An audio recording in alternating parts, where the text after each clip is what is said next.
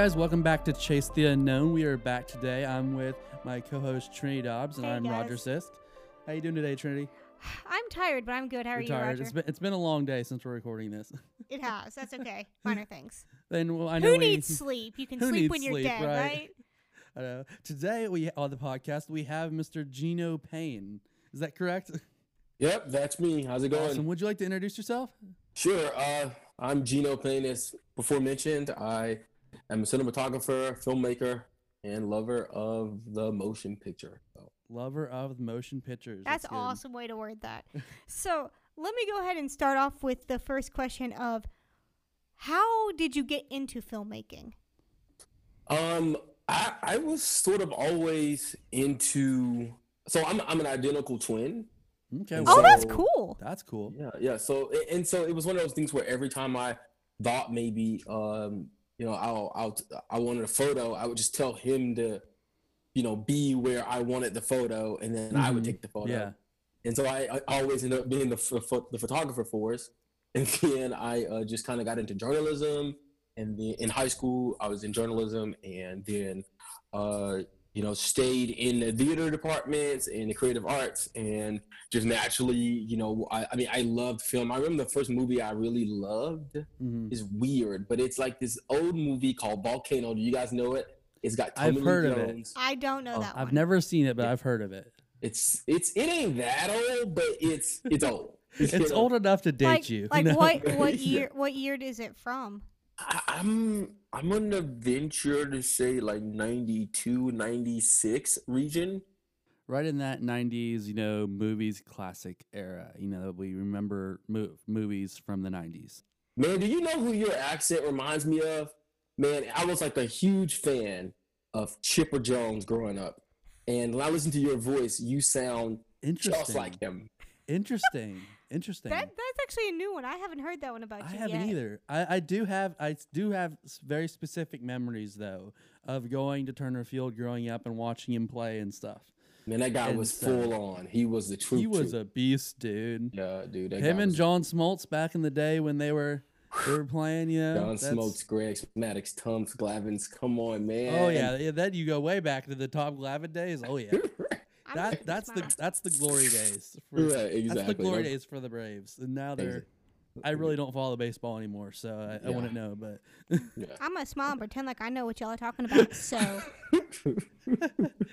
it's interesting how like you you get into something for a while, and then you it kind of kind of drop off eventually. You know, Yeah, yeah, like, no, "Oh, I I was, really I was crazy anymore." about the, I was crazy about the Braves, man. I remember Oh, yeah. hating the Yankees and Oh, hating the Cleveland Indians, and it was like when you were a Braves fan, you didn't care, you didn't really have rivals in your conference or in your division in the '90s. Your Mhm. rival was whoever the best teams were in the other conference yeah, because that was who you were going to be going against. And now it's like, Mhm. you know, exactly, exactly. yeah, So we so we talked a little bit about um you you saw um volcano, not tornado. You saw a volcano. you saw a volcano, and you said, okay, well that kind of sparked something. Uh, Yeah. Okay, this is really cool. Like almost in a way of like, did, was it then or when did you kind of have um, a wake up in terms of like, okay, well this is actually like a job. I can actually like do this for a living. Did you have that I must I must have been really young at that time. I think I must have been like seven, eight, nine. Mhm. I don't I don't remember, but uh yeah, it felt like ten, you know, uh cuz 85. Okay. Um so, you know, and it, and I just remember thinking like how is there lava going if this isn't real, then how is there lava going down the street and there's like so many firemen and so many Mhm. people and wardrobe it's like how how is this possible? Never Mm-hmm. really thought about it as a career or anything like that at that point. I just I remember thinking you know, it, it put this whole grandiose idea in my head that this was magical. Mhm. Then, um, as I said, natural progression, falling into like art Mhm. and school, and just Mhm. always having like a, a, a larger imagination, um, and having these, um, I guess one of the other things was that you know I, I had like a lot of uh, imagine uh, imagining um, um, s- scenarios where we had to create these worlds uh, in our theater class and in our theater uh, studies that you know, for me, I found it was very limiting in what we could create Mhm. um, because it was on stage, and so Yeah. Right. that was when I was like, you know, I want to, you know, I started shooting small videos and start creating Mm-hmm. content, and then I decided that I wanted to, um, you know, that I was in love with uh, creating film. So you were in love with it, and you kind of just went off from there. yeah, That's awesome. That's awesome. You That's- know, that's kind of the interesting thing is people don't understand. A lot of people who are not in film or theater, they don't understand the difference between the two. The mm-hmm. only difference that they can see is once in front of a live stu- live audience, and Yeah. even some film can be done in front of a live audience, but they mm-hmm. don't understand the difference.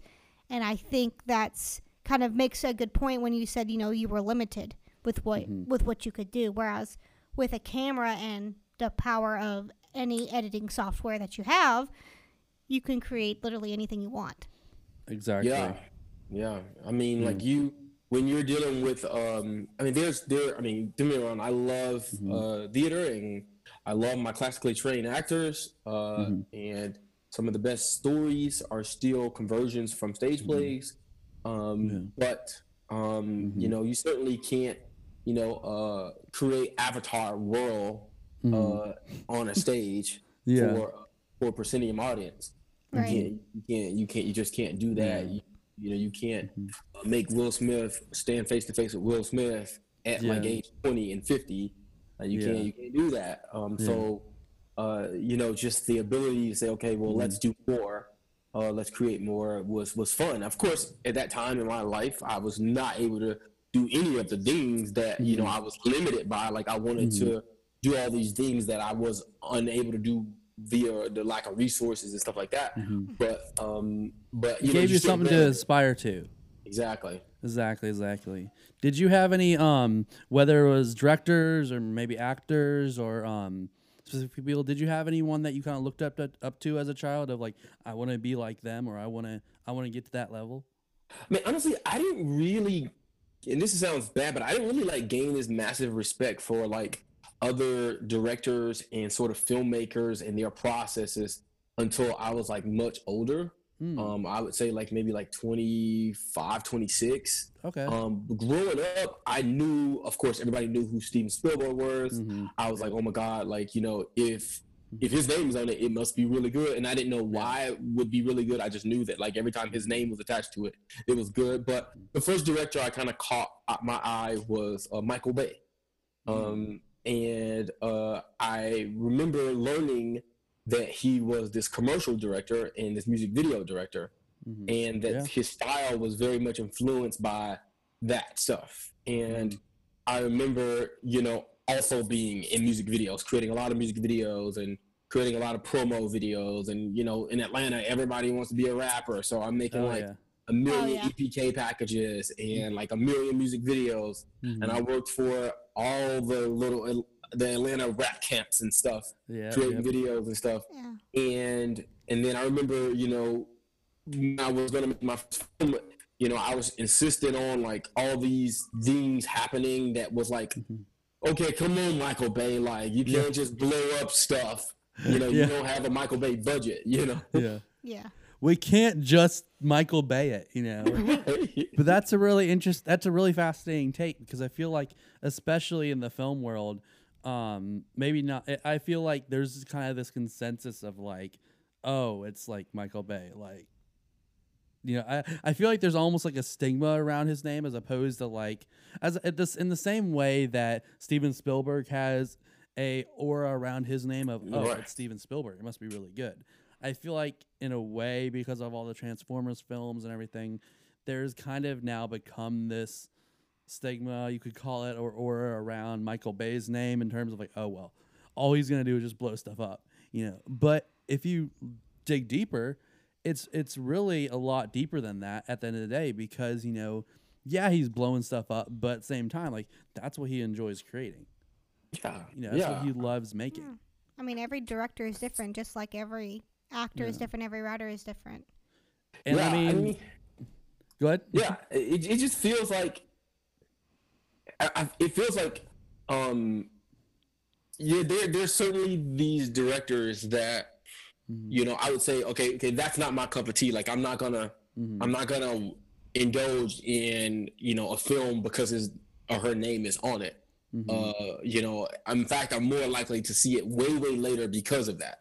Mhm. Um, uh, but with that said, that like there's there's something for everyone out there. I mean, uh, you know, sometimes you watch, you know, uh, you know, the two bit horror films, and you, you know, kind of some people say, ah, you get turned off because there's like blood everywhere and it's just going Mhm. crazy, and it's just like, what's happening here? But then, you know, I mean, there's a high level to everything. Like Quentin Tarantino does that totally. but it's like spot on. Like Mhm. you, you're watching a Quentin Tarantino film, thinking, "Oh my god, I can't wait for people to start getting jacked up. It's gonna be so good. What's about to happen?" Yeah. You know, uh, Or even so- like a good example of that is like the raid films. yeah, like that I, i'm blanking on the director's name right now but um like even those films like those are brutal like i couldn't watch those movies those are too brutal even for me but yeah, but you know it's it's that but in a way that is excellence in that field like Yeah. that's it's that's really well done yeah. you know And so Michael Bay is is to me, I would say, you know, when it comes to blowing up stuff and doing all between him and Ridley, um, uh, I wouldn't say I wouldn't know, but I think Michael Bay is just a little bit more ridiculous with it. yeah. um because it's like you know i mean first of all something blows up and then you got to spend like the next two minutes of the film with all the stuff coming down in fact yes i remember yes I, I remember watching one of the transformers it and i was like must come down yeah and i, I remember watching like like the, at one point michael bay must have said okay how how do i keep stuff falling what if there's like a magnet that turns on and off and things are just going up and down i'm just like what That's hell? funny. That's, That's funny. And Yeah. speaking that, you said you uh, actually we were talking a little bit before this. We started recording, and you mentioned that you're actually originally from the Atlanta area, and Yeah. uh, I kind of I kind of figured maybe you were because um you you went to school here in Atlanta, right? Yeah, Uh, I went was to it SCAD? Yep. Yeah. How was Yeah, that? How was that experience going to SCAD growing up?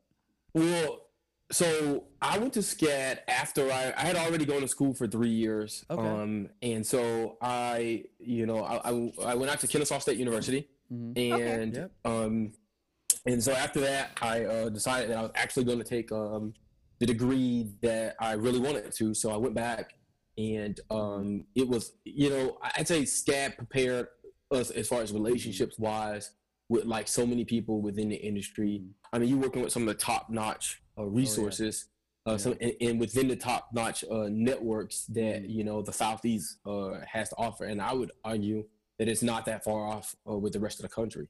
Mhm. Um, um, you know, obviously, as an independent creator, when you leave SCAD, you need to temper your expectations because what you Mm. the equipment that you're going to be touching is probably going to be a far cry from from Oh, what yeah. you were using in school. yeah, so, yeah. definitely. You you've got to manage expectation there. You know.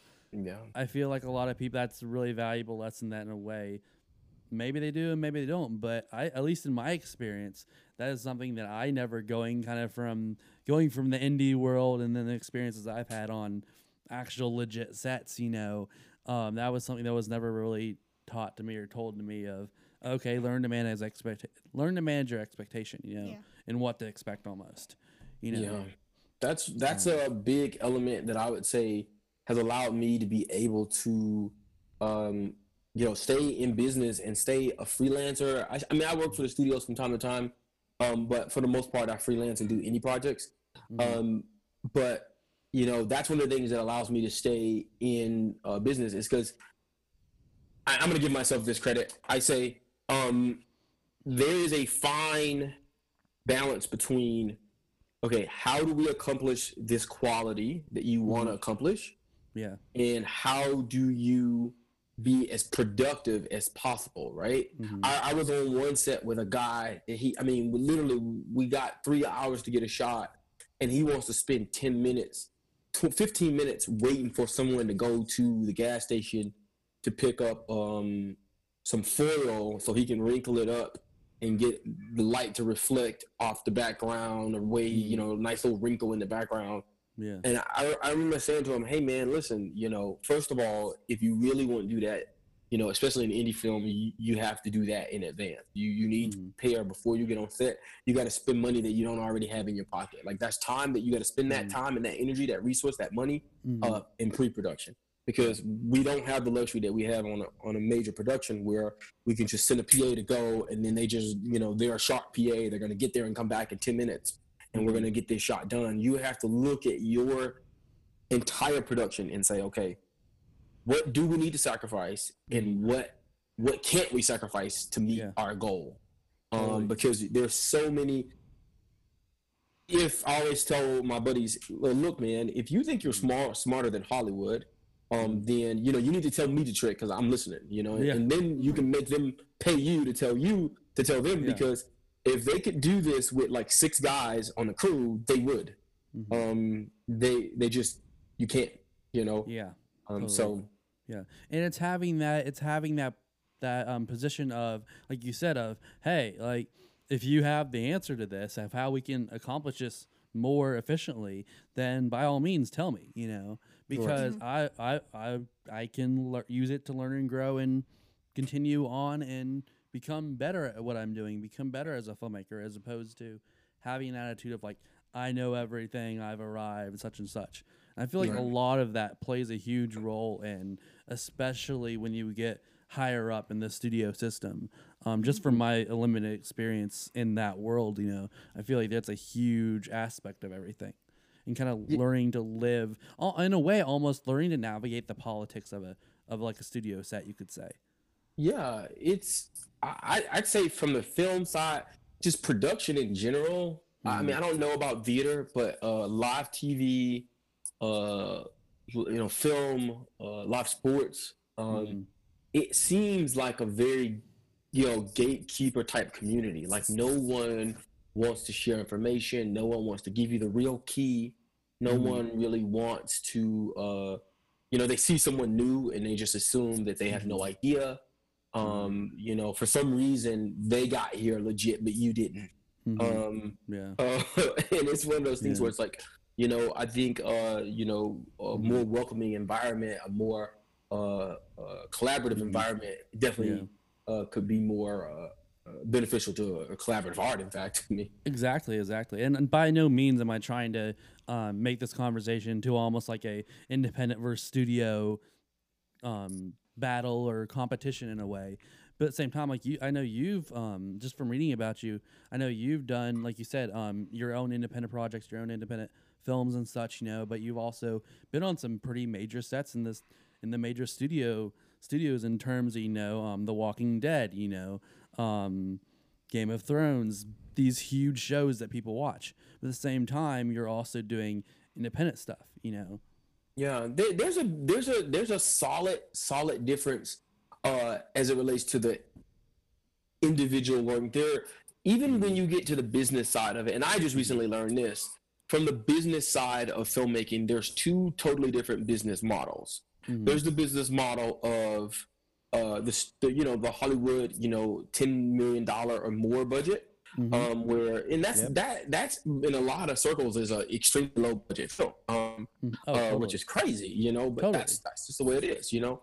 Um, and uh, you know the micro budget film world, you know, we're not even talking Mhm. about the low budget, you know, the micro budget film world. Those are two totally different business models. Yeah. They are meant, you are meant to be casting different. You are meant to be shooting different. You are meant to be uh, trying to sell it different, different audience. You are you are you are analyzing a script uh, differently, uh, and Mhm.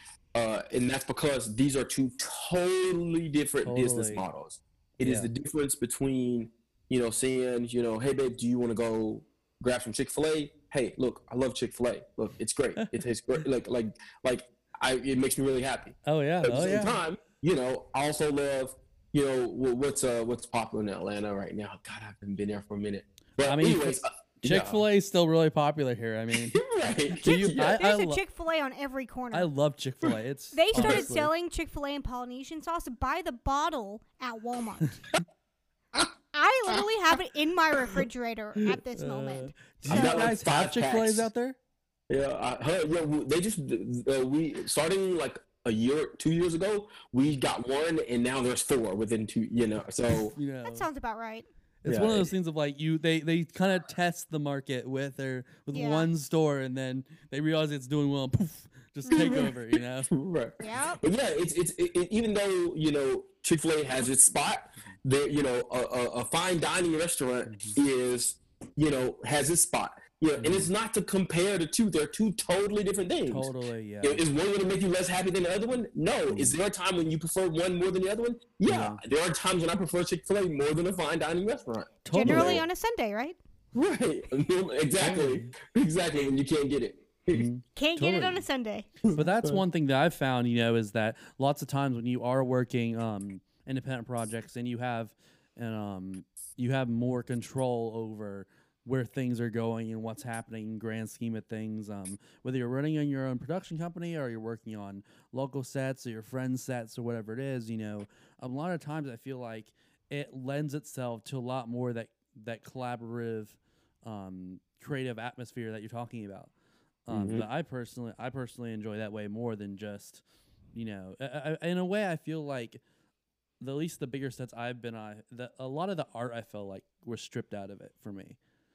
Um, Well, yeah. I mean, from if you're not the director or the if you're not above Producer? the line, then right, yeah, Yeah. then I mean, you're doing like a monotonous. Most of the bigger sets I was on, mm, uh, you know, the I always say the bigger the set, the smaller the role I typically play. play. mm, Um, but I mean, you know, some of the bigger sets I was on, you know, I was in the camera department, but you know, I was just, you know, first AC or something like that. Mhm. And, you know, my job is very monotonous. Okay, we need 50 millimeter lens, put it on there. Oh, am I going to pull focus or, or are we doing the ace or the focus puller going to do it this time? Okay, cool. Mhm. You know, I'm, Yeah. it's just a very monotonous, one small detailed job that you do yeah. over and over and you're expected to do that perfectly every time. exactly. Um, whereas on the indie film, you could be a guy who just showed up to help a guy who you heard about is making the film. You Mhm. walk in, and if you are working your ass off and you're doing your thing, you best believe he's going to try to give you more and more and more responsibility because he needs more more help. Needs you know? more hands, Yeah. needs more help. Yeah. Gauging. w Okay, what are you? What are your capabilities? What can you do? You know, Exactly. what, how much can I Exactly. hand to you? You know, Exactly. You know, you I've show up as like experience. you show up as like a PA, and next thing you know, they're like, "Well, I mean, wait, so you have the same camera? Or so do you know how to do this? Oh, okay, cool. Well, I tell you what, can you call this shot for us? All, all of a sudden you're you're going from you're going from P from a background extra to second AC, you know. right? Yeah, it's like So, so let me ask you, what is your favorite position to work on a film set? I mean, I love directing. Um, uh, that is my passion. Mm, Uh, yeah. next to that, uh, you know, being a DP is, Mm. You know, there. It's something that something that even when I'm directing, I have a hard time stepping away from because Mm, yeah. to look through the finder, look down the lens and see it and Mhm. compose it and you know Yeah. change the, the colors and fix it to the way you want it is something that for Mhm. me is yeah. uh intimate. Um, oh, totally. Because it's a big deal to let that go. Yeah. When you care so much about it, that and that's one thing that I can I feel like really relate with is Oh, that I know you can. when you let when you let go of that, when you that care when you care so much about that, it's a big thing to let it go. It's a big d- thing to trust someone else with that. Does Roger have a hard time letting someone else hold the camera? Um, no, I wouldn't say Yeah. so. I mean, there typically isn't anybody else to hold the camera, so There typically isn't. Normally, if there's somebody else to hold the camera, it's normally me. And since I'm the director, that makes it a little. I'm bit just more like hold this, So, Gotcha. guard it with your life. But no, what I was saying is there's um he gets so particular, especially with lighting a lot lately. That's been so my he's latest been new very thing. like particular. Like I need it this way, and this is how it's gotta be, and gets very particular. And so he has a hard That's time giving major. that up. Lighting lighting was something that I I mean, you're always growing, right? Like I Oh, created yeah. something a year ago and I'm like you know, um and so you're always growing, but lighting was one of those things that when I figured it out, I Mm. was like it was like boom. Oh yeah, Everything was just so Yeah. much better. yeah. That gap Totally. between what I was like, what's wrong with this It's shot? a different. It's a difference between it looking like crap and the difference between it looking excellent and great. yeah, You it's Yeah. He yeah, it's it's one of those three or four things that like Totally. instantly tells you the difference between okay, this is these are some jokers or this is a filmmaker. This is a Joker shooting on a shooting on an iPhone. This is a. Sh- Yeah. I mean, because I mean, you could you could shoot something like we talked about this on the podcast before. You know, if you can shoot something on a Red or an ARRI Alexa, you know, and it, it can look like trash. And you, it- th- I mean, obviously you're gonna see a, a res, uh, resolution and quality difference, but You may not I mean, if someone you who shoots, it right. shoots something, Yeah. somebody who shoots something on an iPhone could look way better than that. You know, No, it's just yeah. it really I think comes down to lighting and knowing your settings, knowing your camera, knowing how it operates. You know, Yeah. I Yeah, think what if I- you don't light it right, it's not gonna No. the red's not gonna matter very much. In fact, it'll hurt you. Yeah. Yeah. Yeah, I think I think I realized that after he did, but that's because we started shooting a lot in silhouette and I could see the difference when he started shooting in silhouette versus uh normally. So and being Yeah. able it to makes, say it, it makes a difference and I didn't Yeah. realize it until and being able to Yeah. know like this okay this is how my sensor works i have to give it this light so that way in post i can crush i can do this to it and it'll turn out Right. looking like this you know Yes, man. That's and again, that's that is one of those parts of filmmaking that, like I say, you get it wrong. It's just like sound. oh you totally. get it wrong, you know, right away. Mm. It's just you just immediately. There's nothing you can do to try to Change your viewers' experience. Mhm. Um, as with sound, I guess you can go do ADR, you know, Yeah.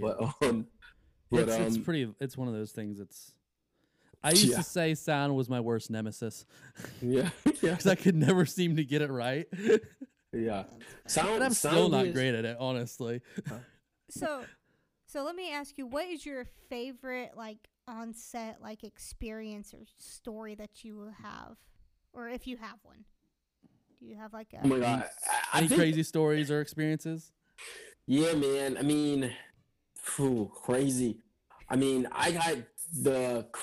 I mean, I mean, at one time we were on this one set. Um, this was an indie film that we were shooting in Atlanta in 2016, okay. uh, 17, and uh, the main actor, I w you know, going into it, I talked to the guys. I said, "Hey, listen, you know, I really don't think we should." Um, you know, be moving forward with, you know, these friends that are not actors, you know. Mhm. Um, again, uh, you know, I know sometimes you have to, but not in like key roles, you know. yeah yeah Um, and then all of a sudden, one of these actors literally is just, I mean, can't remember anything, and it had gotten to the point where it was no longer I can't remember my lines. It was like I'm having a mental shutdown where yeah there was one scene where the uh, she, the character was supposed to be a producer, and so she's sitting in the studio, and there's like a monitor, you know, uh, in front of her, and you know she's having a conversation with an art with an artist, and you know we so we had to put the lyrics, I'm sorry, the lines up on the actual screen of Yeah. where the music in the iTunes would be at. Mhm. oh wow Um, that didn't help. Like that didn't help at all. Like Mhm. she was just blank. She's just staring at the words, and like I'm like not me, but someone is like literally leaning out of the way with a mouse strolling up the the the, the, script, trying like Yep. Yeah. circling like with the mouse circling the part where and she's just staring at it and just frozen and so i mean it, it was it was one of those moments where we like so myself the producers we all go into this room and we figure out okay what the hell do we do so mm-hmm. now we're in the back room What do we do? we got the cast and the crew just standing by they have no idea you know what's going on i'm sure mm-hmm. you know some people can connect the dots that They're like thinking something's going on. yeah they're not happy with this this brain part up here The situation. Um, um, and and so we're back there trying to discuss how we can kill this character in the middle of the movie. Last minute rewrite. Yeah, how we can kill this character in the middle of the movie and still make it work. Uh, we came up with a strategy, uh, but then we had to shoot two days of, and I'm not kidding you, we had to shoot two days of 24 hour in order to make it work. Wow. Yeah. That's Um, insane. Now, so obviously, when you're on an indie project, especially when I'm like DP or director or something, and I tell everyone, I'm like, um, like if if if I'm not complaining, then I don't want to hear you complaining because Mhm. like like there are no scenes that I'm not a part of. You know, Mhm. uh, especially when you're DP, you're holding the camera, you're running the camera, you're Yeah. moving the tripod, you're moving lights. On the indie film, the DP is the lighting and the and the you know He's doing sound. everything. Yeah, you're Yep. doing everything. So don't don't complain. So literally, not everyone had to stay for 24 hours, Mm. but I was there with the directors for 24 for 48 hours straight. Um, and Wow, we that's we ended up uh, it didn't work. It, it didn't work. Uh, but yeah, I mean that was one of those crazy crazy moments. There was also one time we booked a. Uh, I, I, we didn't have a location manager, of course. So um, because Oh, it's an indie film, and you know, imagine that. Um, it would have been a shocker if we had a location manager. Yeah. Um, right.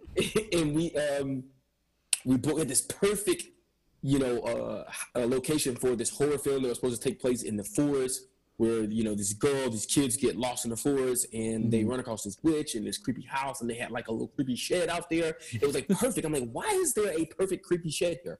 You know and everything was perfect except for when we get to location. Um literally it was a train track on the other side of the fence uh, and then on the other side of the other fence, there was a farmhouse. Now, now the farmhouse only had one animal, but it was a rooster. Okay. Uh oh. I can see what's coming. Okay. And then someone, some idiot PA, I don't remember who it was. I'm glad I don't. Um, when people hear this, they're gonna know who it is. They'll remember who it was. Um, um, some idiot decided the, the best call, the best course of action was to yell over the fence at the rooster because they wanted to entertain the rest of the crew. So someone, yeah, I, can- I remember hearing it happen. Someone says, "Shut up, you stupid bird!" And um, and as unlikely as that sounds, the actual owner took offense to it. You know? Um, like, don't tell my and- stupid bird to shut up. yeah. They're like, stop yelling like that. And I was like, oh shit, what the, f-? You know? Um, I love that you're so passionate about this story. It's actually peaking out your audio. No, it, was okay. Let me fix this here.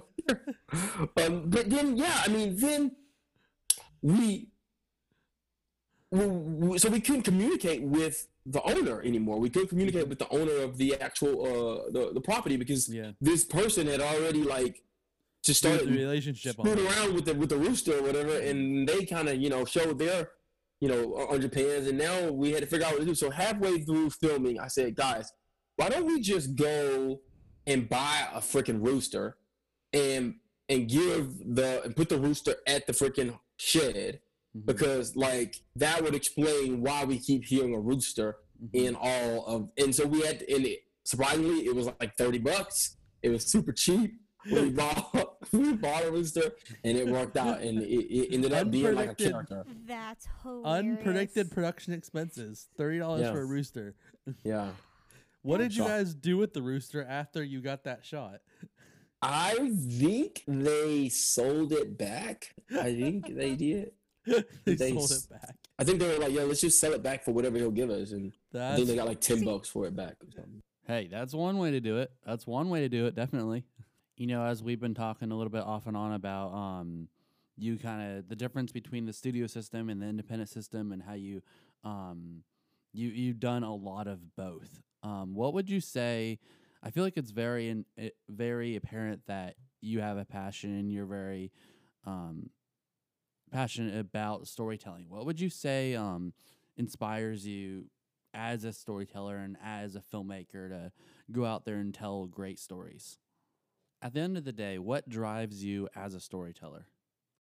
Um, I I try to get out of the way on the story, right? So I try to say Mhm. like, how do you say it? Um, and, you know, when you're trying to tell a story, you want to reflect this Mhm. story, right? And like any Mhm. reflection, whether it's water or glass, um, there's gonna be pieces of you left in the reflection. Like if, Mm. if you're a mirror and you got cracks in it, there will be cracks in your story.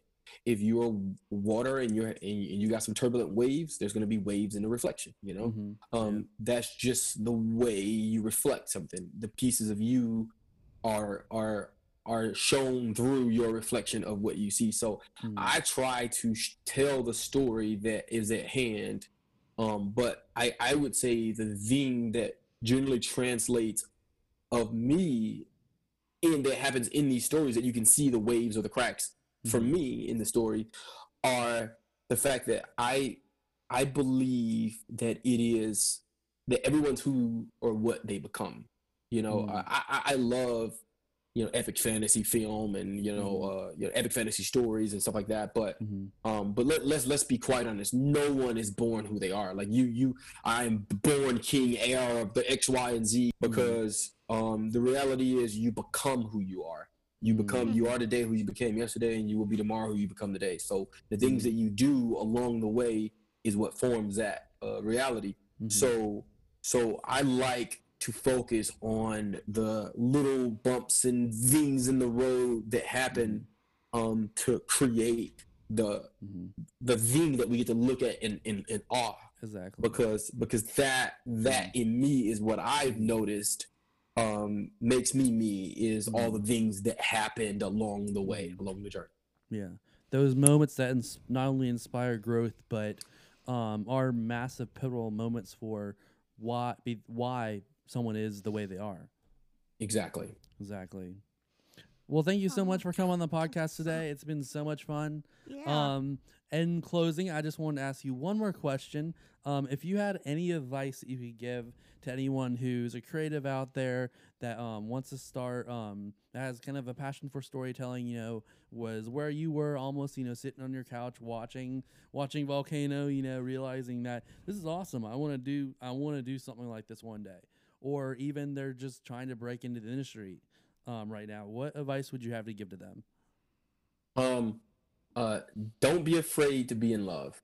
Um, Mm, So, uh, film, in order to survive the perilous ups and downs of of trying to be a filmmaker and believing in a story and it not working, or submitting a film and being told no, or Mm. asking someone to act in your film and them acting all snooty and you and saying and, and not responding, or or, or or or thinking the shot worked out great and getting it on your computer and thinking this looks like shit.